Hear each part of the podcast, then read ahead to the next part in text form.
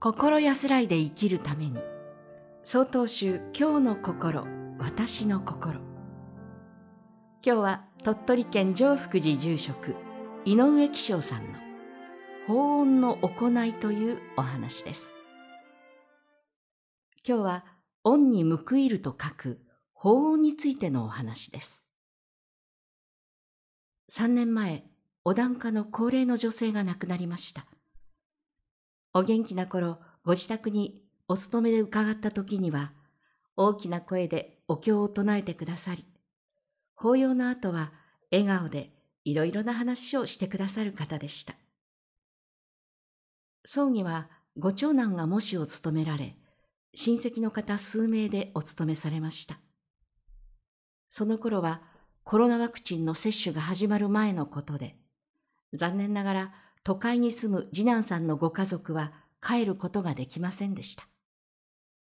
次男さんは夜中に行って母の顔を一目見たらすぐに帰るからと強く希望されたそうですが、親戚の方がコロナ感染を心配し思いとどまるよう説得しました。次男さんのお気持ちを想像すると胸が痛くなります。私であれば無理を通し葬儀に帰っていたかもしれません。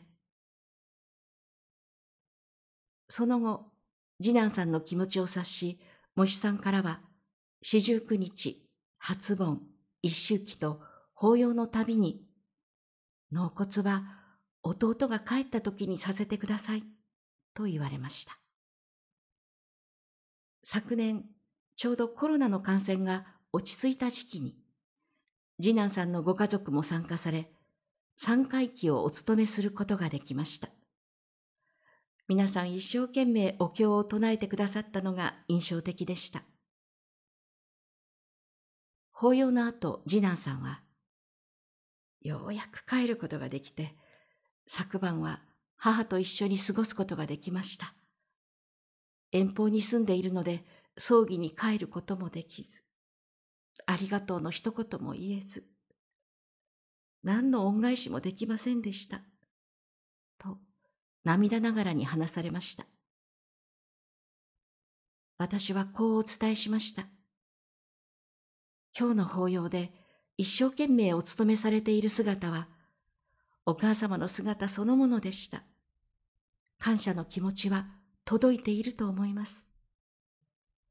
日々ご両親に教わったことや、その生きる姿から学んだことを生かしながら、お子様を育て、お孫さんに接していらっしゃるのではないでしょうか。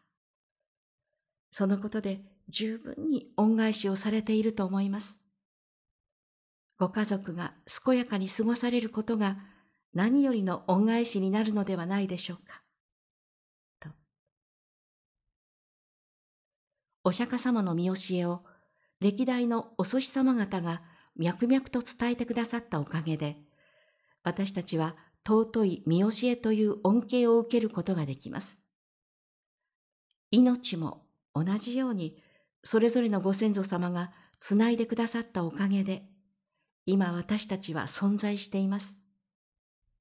私たちはそのことに感謝しながら、日々を丁寧に生活し、また次の世代へ命を、教えを伝えていくことが何よりの法音の行いになるのではないでしょうか。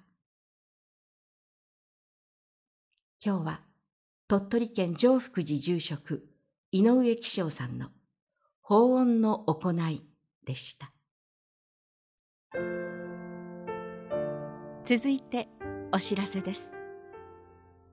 この番組のご意見ご感想を郵便番号683-0802鳥取県米子市東福原。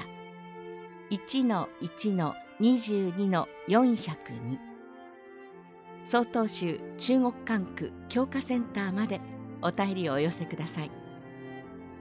もしくは概要欄にありますメールアドレスまでお寄せください。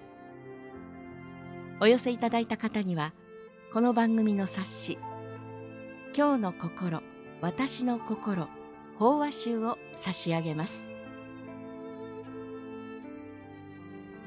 次回は広島県満福寺住職高橋道栄さんの素晴らしい道具というお話です。